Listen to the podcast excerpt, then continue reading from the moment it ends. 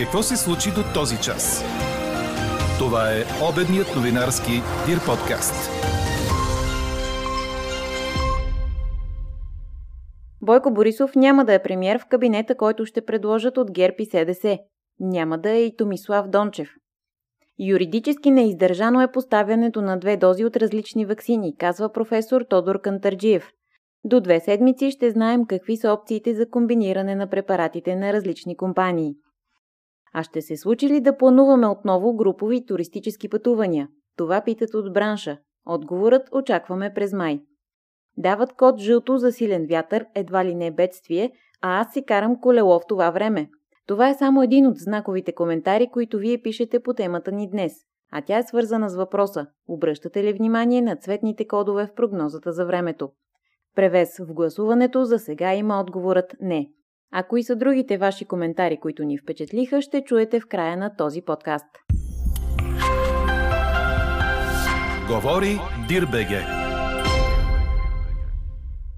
Добър ден, аз съм Елза Тодорова. Чуйте подкаст новините по обяд на 14 април. Прогнозата на синоптика на Дир подкаст Иво Некитов сочи преваляване от дъжд в по-голямата част на страната. Ще се усили западният вятър, който ще бъде умерен в Дунавската равнина силен. Ще бъде облачно с временни разкъсвания на облачността над западните и северни райони. Максималните температури са от 10 до 15 градуса, в крайните южни райони до около 17. А от Националния институт по метеорология и хидрология обявиха жълт код в 14 области в страната за проливен дъжд, силен вятър и грамотевична активност. Бойко Борисов няма да е премьер в кабинета, който ще предложат от ГЕРБ и СДС при връчване на мандата за съставяне на правителство. Това обяви самият той по време на посещение в Велико Търново. По думите му, кандидатът за премьер ще бъде човек с проевропейска и пронатовска ориентация. Със сигурност не става въпрос и за вице-премьерът Томислав Дончев, обясни Борисов. Той потвърди вече заявеното от ГЕРБ, че в предложения кабинет ще има стари лица, но и нови. Конкретните хора ще станат ясни, когато партията получи мандат за съставяне на правителство. По-рано правителството се събра за последното си редовно заседание преди да подаде оставка пред новия парламент.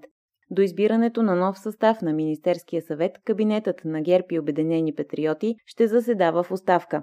В началото на заседанието Борисов коментира, че тези, които задават въпроса дали ГЕРБ се страхува от служебно правителство, самите те се страхуват от демокрацията – тъй като един служебен кабинет има ролята да организира честни избори. Тези, които казват, че би ни било страх от служебно правителство, когато ви попитат на такава тема, ще кажете, че този въпрос означава за тези, които го задават, че те се страхуват за демокрацията. Защото едно служебно правителство има ролята да направи честни избори. Благодарение на изключителната работа на всички хора в Централната избирателна комисия и разбира се на Марияна Никола, да, има сигурно още какво да се желае, но страховете, които се опитваха да наложат, че едва ли не ние ще ги опоручиме или ще направиме нещо незаконно или недопустимо за нас, отново останаха една голяма лъжа. Затова продължаваме нататъка. Нека всички да подходят така отговорно. А по-рано просветният министр Красимир Вълчев коментира друга актуална тема – за учебната година на учениците. По думите му, пред BTV тя няма да се удължава. Не се предвижда и отлагане или отпадане на матурите след 10 и 12 клас. В момента е юридически неиздържано да се прилагат две дози от различни ваксини, но изследвания за това дали ваксината на AstraZeneca може да се комбинира с друг вид са започнали още през февруари. До седмица-две ще имаме резултатите от тях. Това коментира пред БНТ директорът на Центъра по заразни и паразитни болести и член на Националния оперативен штаб професор Тодор Кантарджиев. Всяка вакцина си е лекарство. Лекарството се прилага по кратката характеристика на производителя. Когато производителя е казал една вакцина трябва да се слага в две дози, това значи може да се слага само тази вакцина в две дози. Нью Йорк Таймс писа, че в момента се прави изследване в Великобритания дали може вакцината да се комбинира AstraZeneca с Pfizer или Pfizer с AstraZeneca. Тези изследвания са започнали февруари тази година и до една-две седмици ще имаме резултатите от тези изследвания, защото при една промяна на кратката характеристика това ще може законово да се регулира в някои държави. Местни нерегулиращия орган на лекарството и казват, дай ще вакцинираме с другата вакцина. Това обаче юридически не е издържано. Именно затова нашия министр накара експертните съвети по специалности, свързани с това, да се изкажат по въпроса. Защо? Много важно е мнението на гинеколозите. Първо, тромбозите стават само при първата игла. При втора игла няма описани тромбози. Второто стават сравнително по-често. Редки са на милион няколко или на 2-3 милиона една тежка тромбоза, на 3 милиона вакцинирани. Но се случват при жени, млади жени в фертилна възраст, жени, които взимат контрацептивни средства и нещо много интересно, колегите в Германия забелязват, че риска е когато жената е в овулация и получи първата инжекция от AstraZeneca. Това си е едно ново заболяване, което аз наричам имунна тромбоза. Това е следствие на имунната система. Такава тромбоза се лекува с голямо количество имуновенин. Гама-глобулин трябва да се даде в много голямо количество. Пред Дирбеге академик Богдан Петрунов обясни защо не трябва да се комбинират вакцини. Мотивите са много ясни. Това са корено различни вакцини. Едната е Еренкола, или векторна вакцина, първата AstraZeneca, втората е Еренкола. Ние не знаем по какъв механизъм те ще действат. Те действат всъщност по различен механизъм. Ние не знаем какви ще бъдат страничните реакции, каква ще бъде ефективността на такава иммунизация. И затова се, именно затова се препоръчва да се изчака, ако опита, който се провежда в момента и се наберат достатъчно данни, да се реши, че може да се прави. Но за сега няма основания за такова нещо. Даже Центъра за контрол на заболяванията CDC в Штатите забранява да се прави замена на една векторна вакцина с друга вакцина. Векторна вакцина. Си направили с Модерна, трябва да си направите пак с Модерна, а не може с Pfizer. Те не са взаимно заменяеми. Точно така е написано в решението. Така че за мен в момента нямаме основание да предлагаме замената на една вакцина с друг тип вакцина, особено в нашия случай. По думите на професор Тодор Кантарджиев, страната ни одобрява идеята за въвеждане на вакцинационни сертификати за пътуване. Ето какво коментира той пред БНТ. Нашата страна одобрява сертификатите, защото това е един от начините за намаляване на разпространението. Плюс това ние си даваме сметка, че ние сме туристическа дестинация, едно приятно място за доста хора, които идват тук на на почивка. Общо взето одобряват се нещата и мисля, че нашата страна прави много активна политика в това отношение и с нашите съседи и на а, ниво Европейски съюз да има едно по-свободно, но контролирано все пак предвижване на хора. Здравия човек, който не представлява опасност за здравето на околните, е добре дошъл в нашата страна. Това, което е на европейско ниво, сертификата съдържа много малко данни, името за идентификация и това, което съдържа дали си карал заболяването, което е много важно, защото прекарването на инфекциозно заболяване предполага един достатъчен имунитет и ниска опасност да разпространяваш. Второ, сертификата ще съдържа нивото на антитела и имунен отговор, ако си изследван. И третото, дали си вакциниран.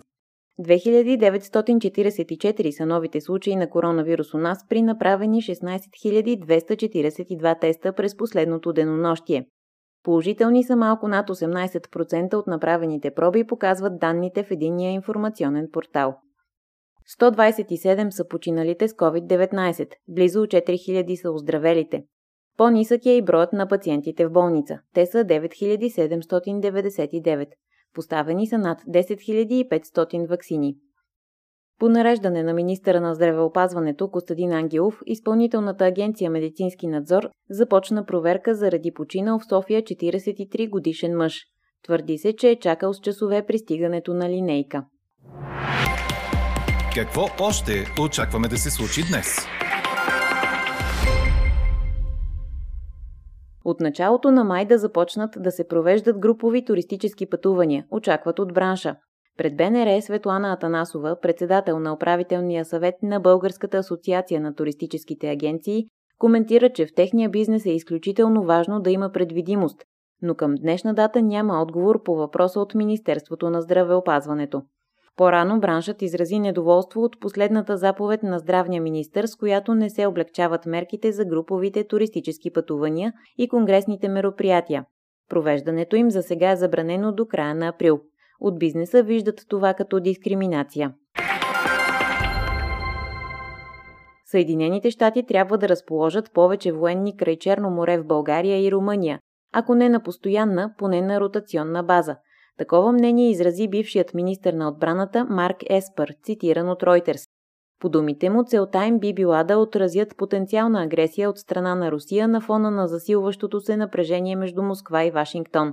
Еспър, който в момента е преподавател в Аризонския университет, смята, че Америка трябва да продължи да се опълчва на Русия и да се опитва да се противопоставя на тяхното лошо поведение. Той е убеден, че Вашингтон трябва да се стреми да успокои европейските съюзници и да подсили НАТО с разполагането на още сили в Полша и в Балтийските страни, ако е оправдано. Работодатели, които отговарят на условията за получаване на средства по мярката 60 на 40, трябва да подадат заявление и изискваните към него документи до утре, 17 март. Посоченият срок за прием на документи за кандидатстване е регламентиран в постановление на Министерски съвет от 18 март, с което се удължава периодът за предоставяне на финансова подкрепа по мярката до 31 май тази година. Информацията за срокове за подаване е публикувана на страницата на Агенцията по заетостта. Японският ядрен регулатор реши на практика да забрани работата на най-голямата атомна централа в страната, заради сериозни проблеми с безопасността, предаде агенция Киодо, цитирана от БТА. На компанията Tokyo Electric Power е забранено да доставя и зарежда гориво в реакторите на АЕЦ Кашивазаки Карива, тъй като безопасността на централата не е на нужното ниво. Установени са слаби места за неоторизиран достъп в 15 точки от март миналата година. За компанията връщането в експлоатация на комплекса с 7 реактора бе основен стълб в плана да преструктурира бизнеса си. В миналото тя бе сред най-големите в света по обем на производството. Четете още в Дирбеге! Виктория Томова отпадна в първия си матч на турнира от категория 250 в американския град Чарлстън, съобщава Корнер. Втората ни ракета отстъпи с 3 на 6, 3 на 6 на 65-та в световната ранглиста Данка Ковинич от Черна гора. Ковинич е в много добра форма, като достигна до финала на първия турнир в Чарлстън през миналата седмица. Българката също направи силна игра преди дни, достигайки първия си полуфинал, но в колумбийската столица Богота. Днес по обед, малко след 12 часа, първата ни ракета при мъжете Григор Димитров ще изиграе мача си от втория кръг на Мастърса в Монте Карло, а съперник е французинът Жереми Шарди. За Димитров предстои и мач на двойки в днешния ден. Чухте обедния новинарски Дир подкаст. Подробно по темите в подкаста четете в Дирбеге. Какво ни впечатли преди малко?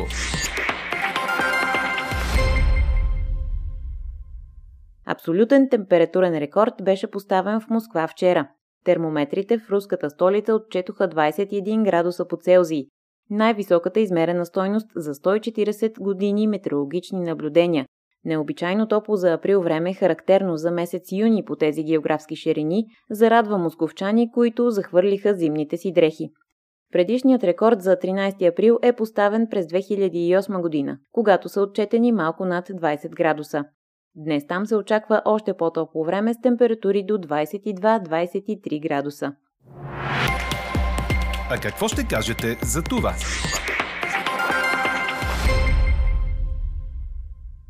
Цветните кодове трябва да се базират на сравнително точна метеопрогноза, за да имат смисъл. Така в нашата страна е рядкост.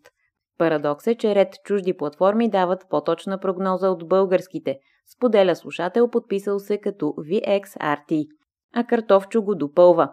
Цветните кодове биха имали значение за напълно неграмотни хора, които не познават термометъра, мерната единица за скорост и обем на течности. А друг се шегува. Следя цветните кодове в прогнозата и си нося латексов предпазител в тон с тях. Това са избраните от нас коментари, които вие пишете по темата ни днес.